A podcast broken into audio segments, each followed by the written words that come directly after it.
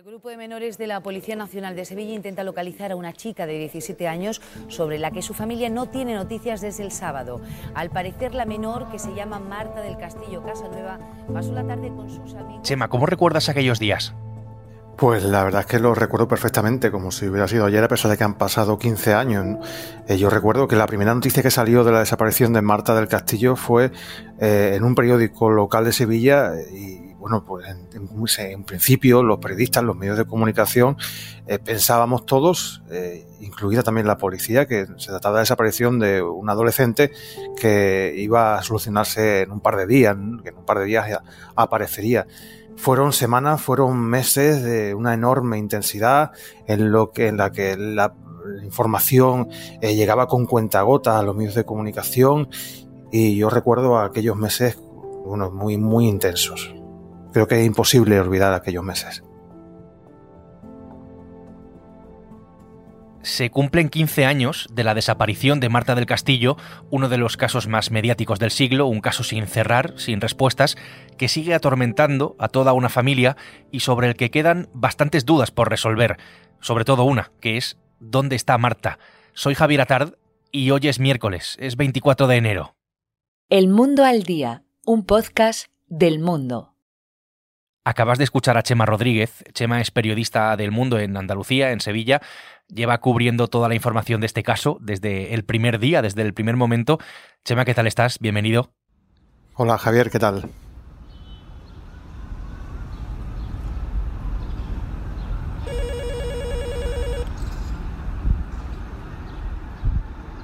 En esta historia, la verdad es que podemos contar el principio, pero no podemos contar eh, el final, desgraciadamente. Era sábado, algo más de las 5 de la tarde, en la calle Argantonio de Sevilla.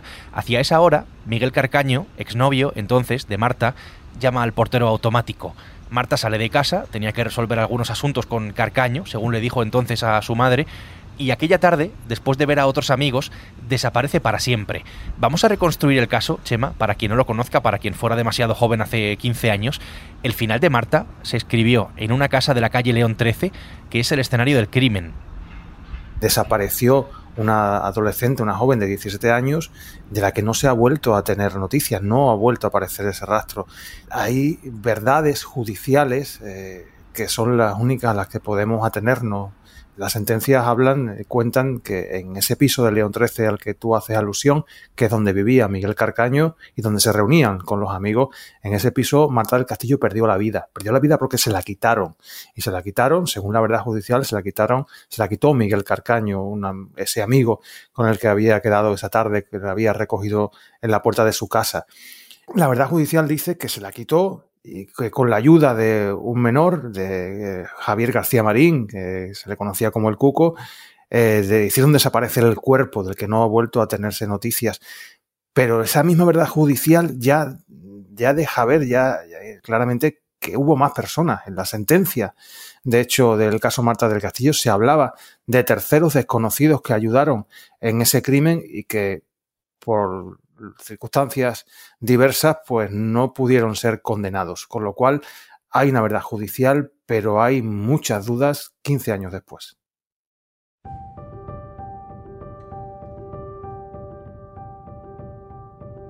Una vez que entro me doy cuenta que está mi hermano, entonces Marta... Perdón, ¿cómo se da cuenta usted que está su hermano? Porque está la luz encendida de la casa, entonces Marta con mi hermano no, no tenían mucha, mucho feeling, por decirlo así. Tampoco. Pero, pero lo conocía quizás su hermano. Esta es parte de la declaración de Miguel Carcaño, asesino confeso de Marta del Castillo en el juicio, cuando la mató él tenía 19 años. Eh, en esta historia sin final hay una serie de personajes clave, em, implicados, y muchas versiones distintas.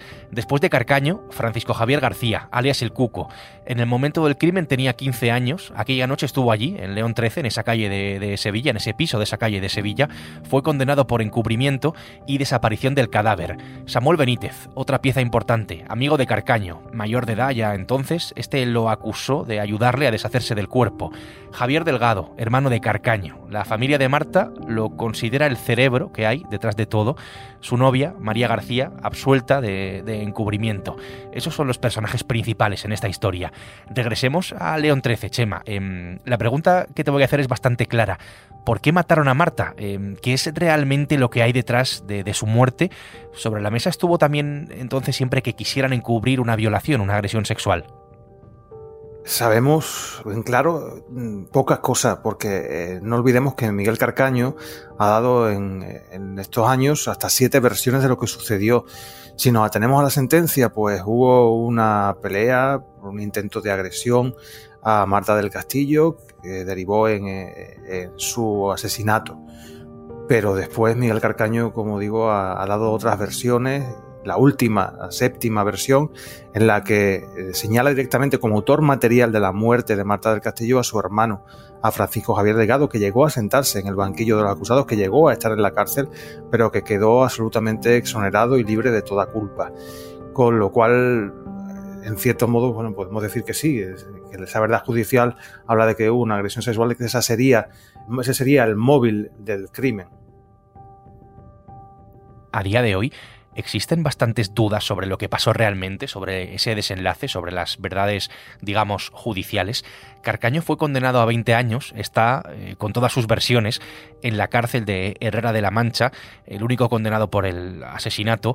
El Cuco, el Cuco y sus mentiras, que llevaron al tribunal, por cierto, a establecer una cronología errónea de los hechos, cumplió su internamiento en un centro de menores por encubrimiento, los demás quedaron absueltos. Eh, hay tantas dudas que las dos sentencias que existen, la de los adultos y la del menor, pues, en fin, son contradictorias. La primera considera hechos probados, que Carcaño hizo desaparecer el cuerpo con el cuco y con un tercero desconocido. La segunda, la segunda sentencia, sin embargo, pone nombre a ese desconocido, Francisco Javier Delgado. Si lo recuerdas, en esta sopa de nombres, es el hermano del cuco, Chema. Pues es un caso en el que ha habido muchas mentiras y muchas medias verdades. Y a pesar de que, en fin, a pesar de lo que diga la sentencia, eh, que esa, no olvidemos, la verdad judicial, como dices, hay muchas dudas y muchos flecos sueltos de, de, una investigación que, a pesar de lo que se dijo en su momento, no fue precisamente eh, de libro, en la que hubo ah, muchas lagunas y muchos errores, sobre todo en el principio. Eh, por todo eso, y, porque incluso el Cuco y su madre han reconocido eh, ante un juez eh, recientemente que mintieron a la hora de, dar la coartada, de situar las horas en las que el menor estuvo en su casa, pues eh, yo me atrevería a decir que si se volviese a reabrir el caso, cosa que es absolutamente imposible, probablemente nos enteraríamos de cosas diferentes y a lo mejor el desenlace podría ser distinto.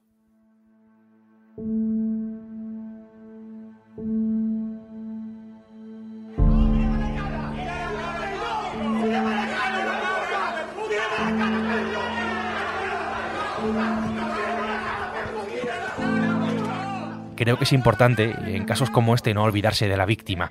Marta del Castillo Casanueva tenía entonces 17 años, iba al colegio, dicen las crónicas de aquel entonces, que era una chica alegre, que tenía una muy buena relación con, sus padres, por eso se preocuparon cuando no apareció por casa la misma noche que, desapareció.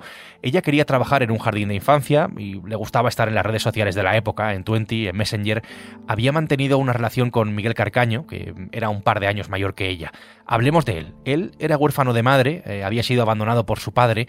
En aquel momento trabajaba como limpiacristales, manejaba una moto, una scooter, con la que recogió a Marta hace justo 15 años. Es la única persona que está en la cárcel. En esa primera confesión, nada más eh, al poco de ser detenido en febrero de 2009, él contó que había matado a Marta con un cenicero y que luego, junto al cuco, había arrojado el cuerpo al río Guadalquivir. Después, pues ha variado sus versiones, ha acusado a su hermano, ha dicho también en algún momento que el Cuco fue el que la mató, pero a día de hoy Miguel Carcaño es sin duda la persona clave. Y de hecho la familia de Marta eh, tiene el convencimiento de que Miguel sabe dónde se oculta el cuerpo, que no olvidemos que es el gran misterio sin resolver y la asignatura pendiente la más importante de, este, de esta investigación, que no ha quedado resuelto. Este caso no está cerrado porque falta el cuerpo de Marta. Esta mañana ha comenzado la búsqueda del cuerpo de Marta del Castillo en el río Guadalquivir, en Sevilla. Su familia mantiene la esperanza de encontrar los restos. Desde que estalló el caso y con las distintas versiones, a Marta se le ha buscado en distintos sitios, en el río Guadalquivir, en una finca llamada Majaloba, en el vertedero de Alcalá de Guadaira, en una zanja de camas, eh, localidades de, Sevilla, todas ellas con el resultado pues que ya sabemos, ¿no? que ya conocemos, en este caso sin respuestas todavía. Porque es importante, Chema, hallar el cuerpo de Marta. A efectos de la investigación, yo entiendo que a poca cosa, porque han pasado 15 años, quizá eh, un examen forense podría determinar algo en relación a, las causas de la muerte. Probablemente si se encontraran los restos óseos, podríamos tener alguna, algún indicio, pero entiendo que no demasiado. Lo, lo, importante, yo creo, en este caso, es que permitiría a una familia, a la familia de Marta, a su padre Antonio, a su madre Eva, a sus hermanas, a sus abuelos, le permitiría pasar página, cerrar el duelo, ir a un sitio al que poder rezar y llorar a, a Marta. Y eso es lo que, lo que persigue esa familia 15 años después, lo que está, yo diría que eh, obsesionada y con toda la lógica y toda la razón del mundo. Tan complicado. Todo el mundo sabe que Miguel Calcaño no pudo esto solo. La sentencia a la que tanto alude el juez ya lo dice, que Miguel Calcaño solo no lo pudo hacer. ¿Qué ocurre aquí para no querer mm, desajar esa parte? Los padres de Marta y sus dos hermanas son el rostro de esta herida sin cerrar. Con su padre Antonio Chema acabas de estar en los últimos días. Además, has estado en las localizaciones donde se ha buscado, y él sigue buscando por otra parte, a su hija todo este tiempo. ¿Cuál es el deseo que él tiene, que Antonio tiene para cerrar esta herida? Pasado todo este tiempo, después de tantas desilusiones, tanta frustración, tanta indignación incluso, él, su deseo a día de hoy es que él encuentre, él sea la persona que encuentre a su hija.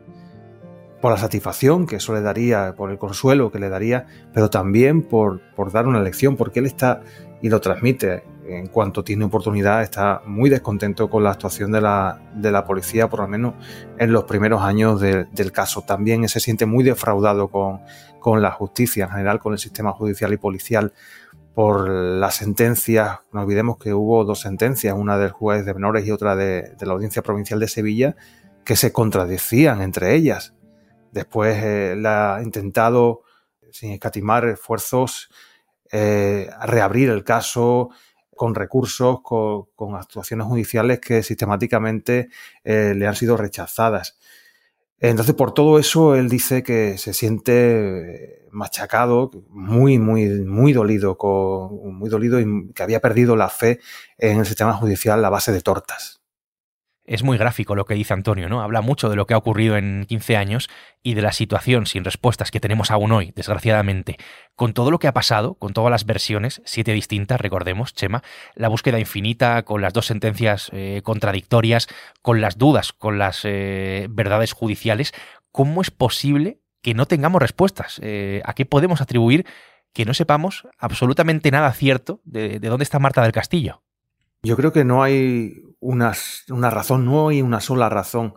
Yo creo que es una combinación de errores policiales, sobre todo en un primer momento. Eso lo asumen incluso eh, los investigadores policiales, que por otro lado hay que destacar que han, eh, hicieron y siguen haciendo un esfuerzo absolutamente encomiable, en mi opinión, y no escatimaron ningún medio, ningún recurso. Pero hubo errores policiales. Yo creo que, en cierta forma, puede decirse que los eh, implicados en el crimen tuvieron suerte, todos esos errores se, combinaron con una serie de circunstancias, de azares que, que, le han, que les han permitido engañarnos a todos, sobre todo a los padres y a la justicia, a la policía, y que explican que, que no sepamos dónde está el cuerpo, aunque eh, la, la, la, respuesta a esa pregunta la familia la tiene muy clara, yo no tanto, pero ellos, eh, la familia, los padres de Marta, ellos están convencidos de que en esa desaparición del cuerpo, en, la hora de ocultar el cadáver, eh, Miguel Carcaño no estuvo solo, eh, ellos señalan directamente al hermano y sospechan, vamos, sospechan no, tienen el convencimiento de que hay bastantes más personas aparte de Miguel que saben dónde está el cuerpo y que han callado porque, entre otras cosas, han salido libres de, todo, de toda culpa. Y a ti, Chema, eh, después de tanto tiempo cubriendo esta, esta, información como periodista, haciendo un trabajo, eh, digamos, profesional con esto, ¿te queda algo, algo dentro, algo que quieras eh, apuntar de este caso?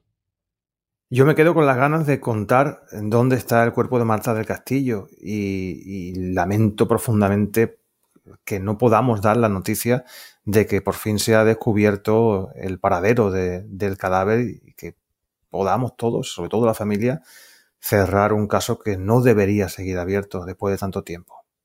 Pues ojalá, Ojalá que algún día se pueda cumplir esto, especialmente, además yo creo, por la familia, ¿no? Por esos padres que no saben dónde está su hija, dónde está Marta del Castillo.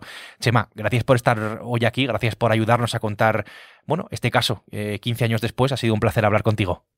El placer ha sido mío. Gracias, Javi.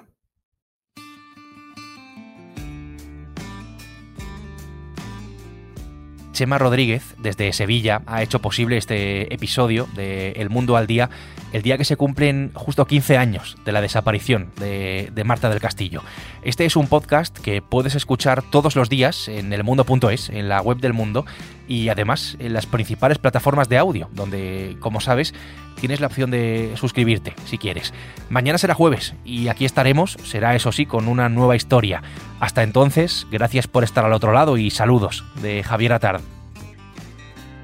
Has escuchado El Mundo al Día, un podcast del mundo